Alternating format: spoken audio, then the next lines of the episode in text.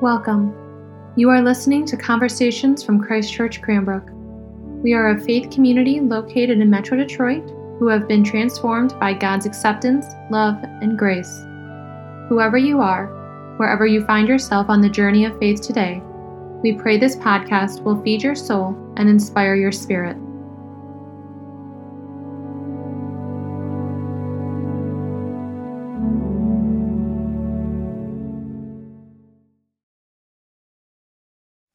May I speak to you in the name of the living God, who is Father, Son, and Holy Spirit.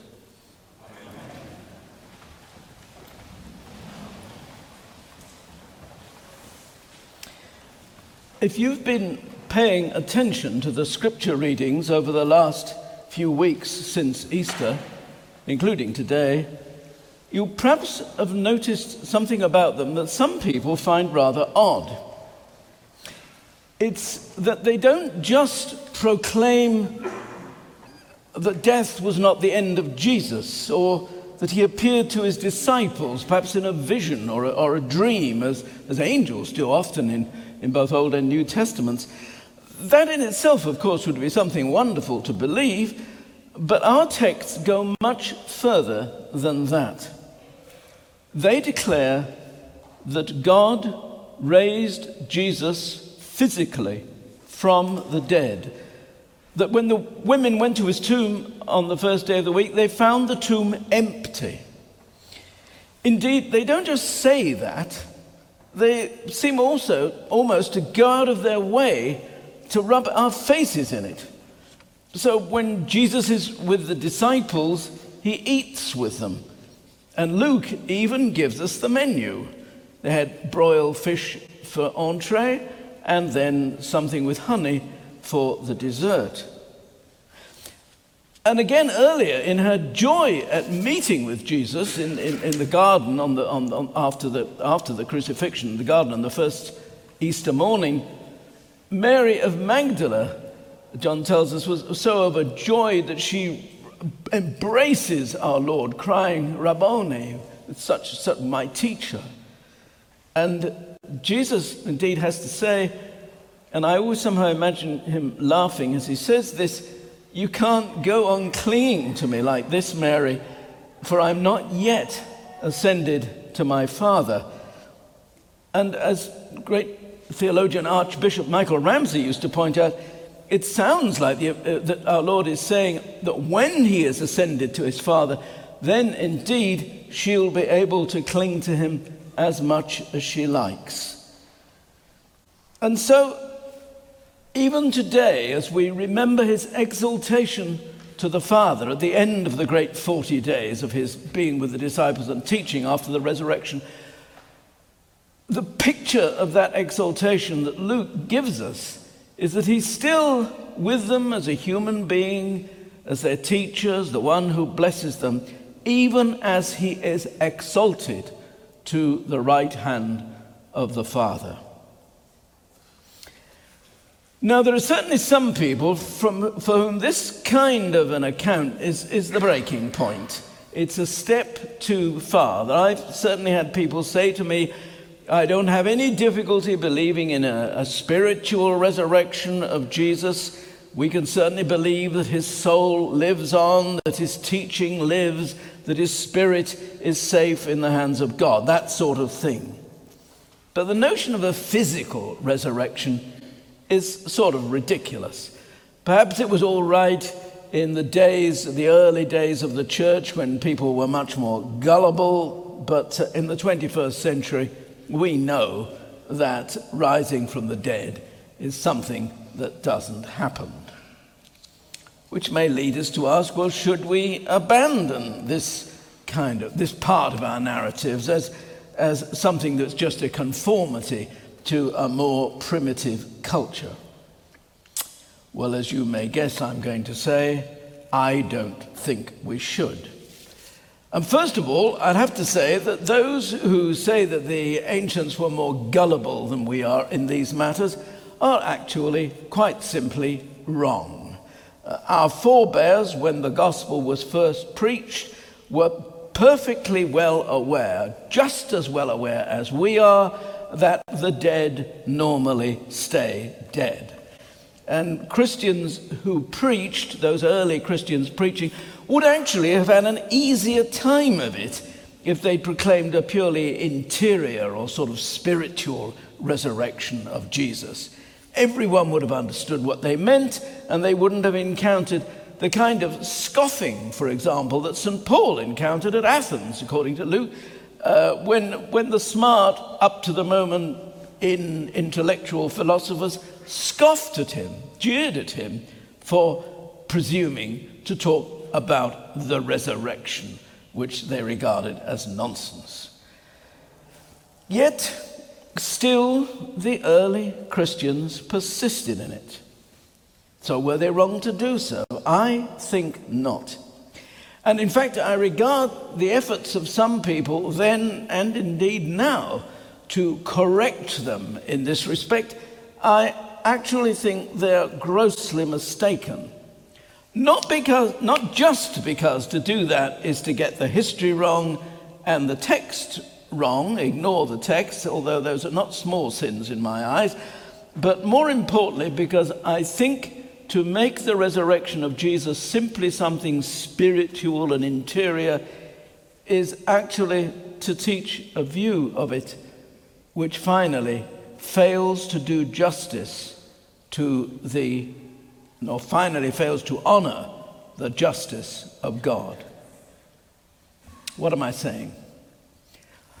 I think I'm saying this that if there's one thing we can be sure about, it is in this world, this physical world, that much evil, perhaps most human evil, is done.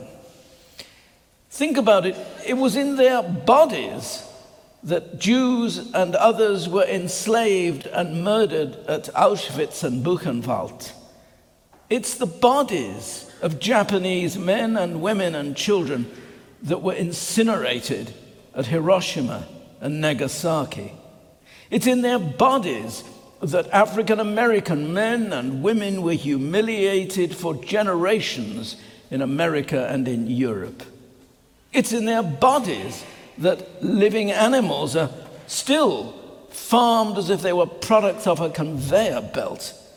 It's in its body that the good earth is strip mined and left in desolation. And again, what are the evils of sexism or racism or homophobia about if they're not about bodies? What do they involve if not the claim that because my body is different from yours, then somehow that makes me a better person than you? Or maybe you a better person than me?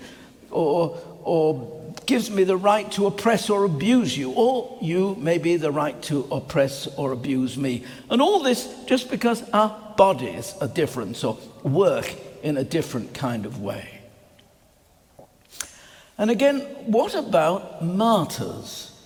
About all those lovely men and women throughout history who have died for the faith, who have died to honor God and God's law as they understood it. Their souls, we say, are in the hand of God. Yes, yes, but it was in their bodies that they suffered. What then of that?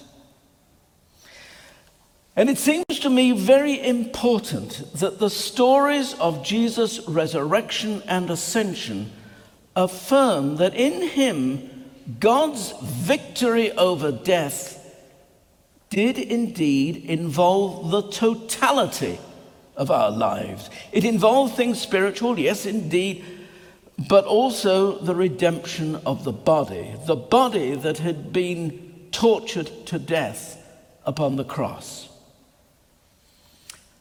And yet, I think even to state this in this way is to state it purely negative as the putting right of a wrong but actually, I think there is also here a positive joy that we should affirm if we are going to hold the faith of the Bible.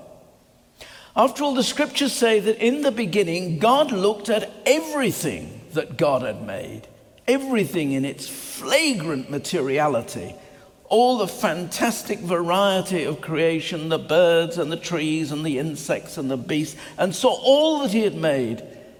And behold, it was very good.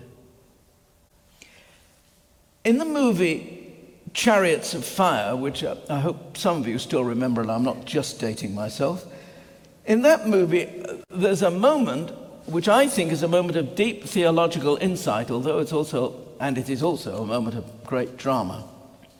It's when the Scottish runner, Eric Liddell, now I should say Liddell's family were missionaries in China, deeply committed to the faith of Christ and to the work of his church.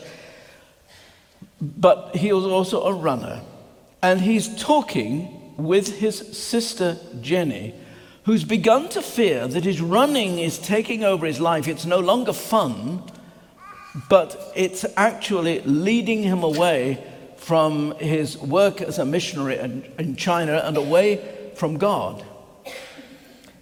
And Eric takes Jenny aside and he says, first of all, he says simply, I've decided I'm going back to China.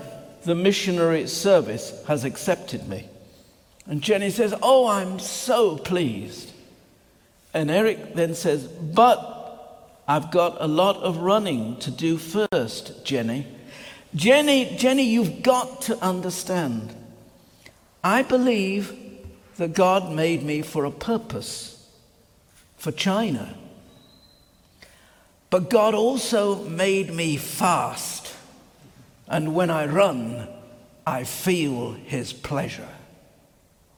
To give up now would be to hold him in contempt. You're right, I don't just run for fun.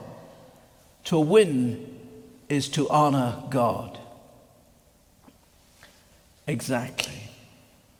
I think we honor God when we are true to ourselves.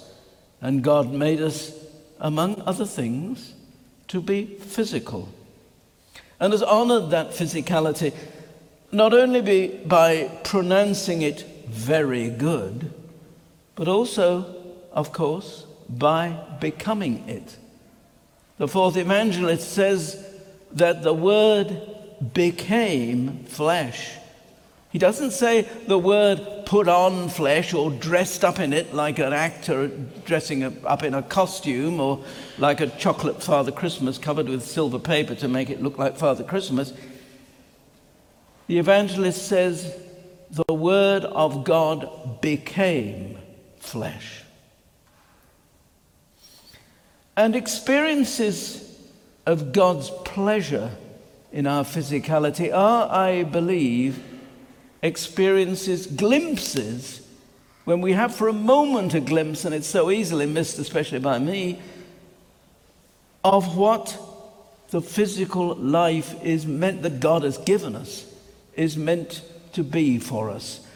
Another person who's very dear to me long ago told me, and has told me again occasionally, that when she was a teenager, it was simply looking into a flower, that for some reason she looked into this flower and became aware of the grace and majesty of God. And perhaps, I hope, perhaps, we all have our own stories, something like that of moments when we are reminded that life, even in its physicality, is more than we think of it most of the time.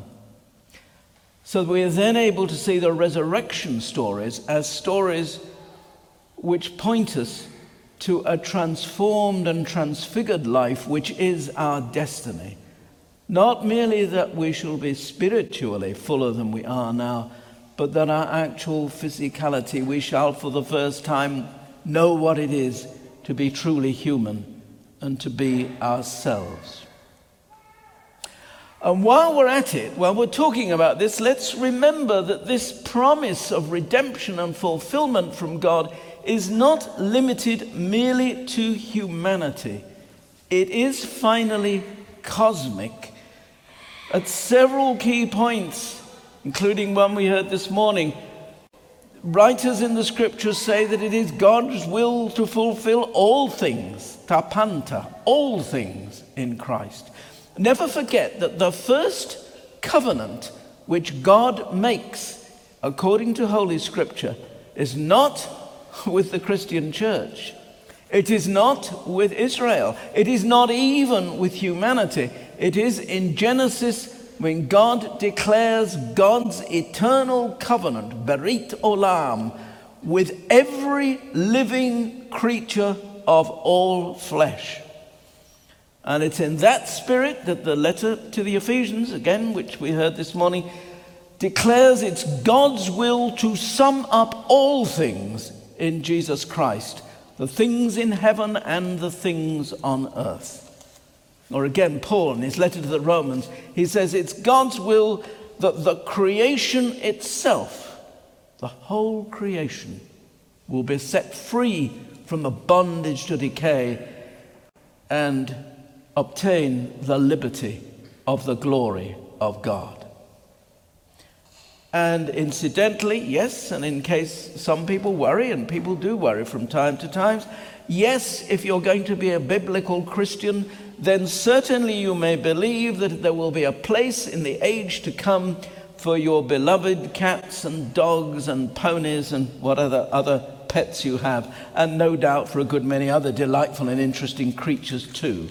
The psalmist says, Thou, Lord, shalt save both man, humankind. The psalmist didn't know about inclusive language. Thou, shalt, Lord, shall save both humankind and beast.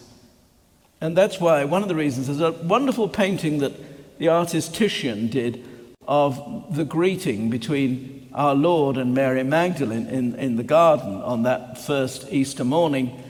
And in the, the, the painting of them in itself is wonderful, but in the background, there's a kind of halo of redemptive life that surrounds our Lord.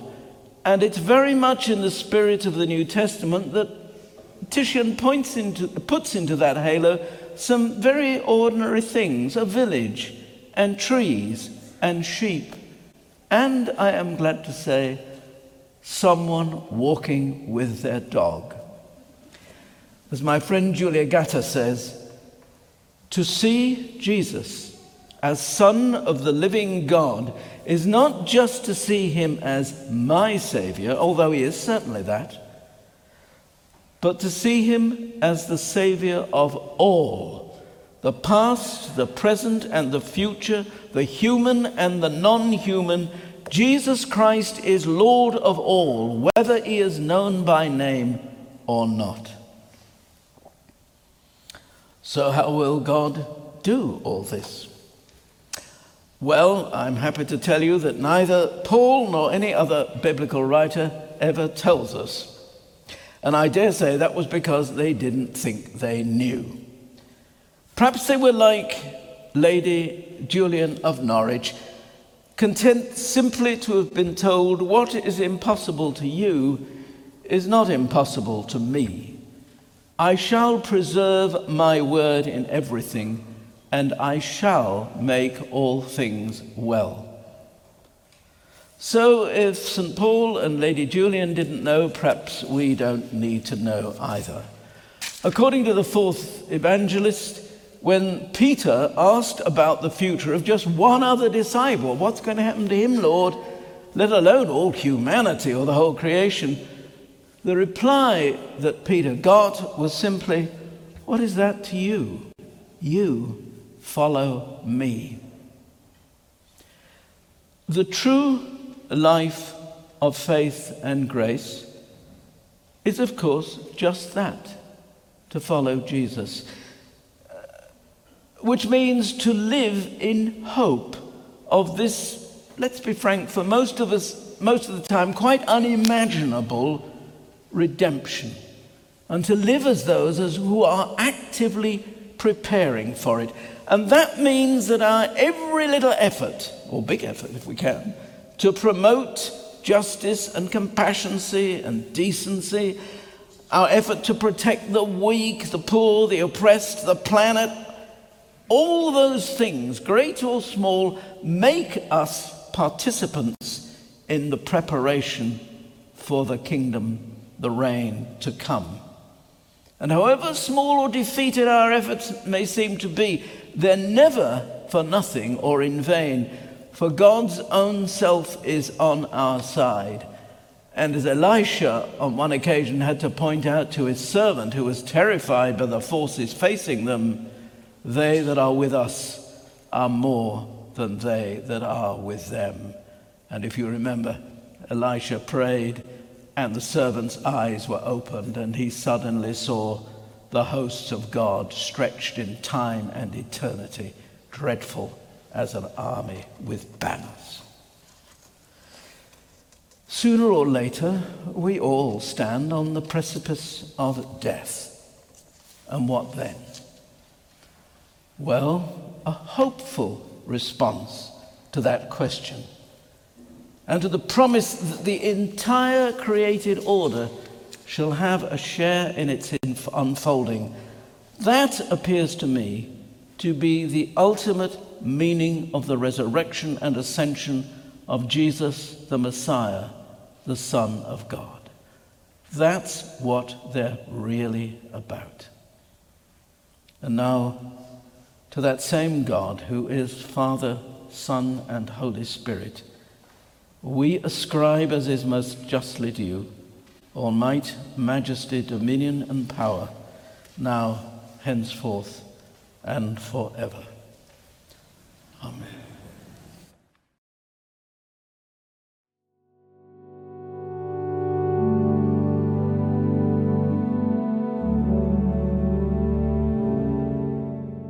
Thank you so much for listening to Conversations at Christ Church Cranbrook. To learn more about our mission, worship services, and learning opportunities, please visit us at christchurchcranbrook.org. You can find us on Facebook and Instagram at Christchurch Cranbrook. We look forward to you joining us again, and may God bless you now and always.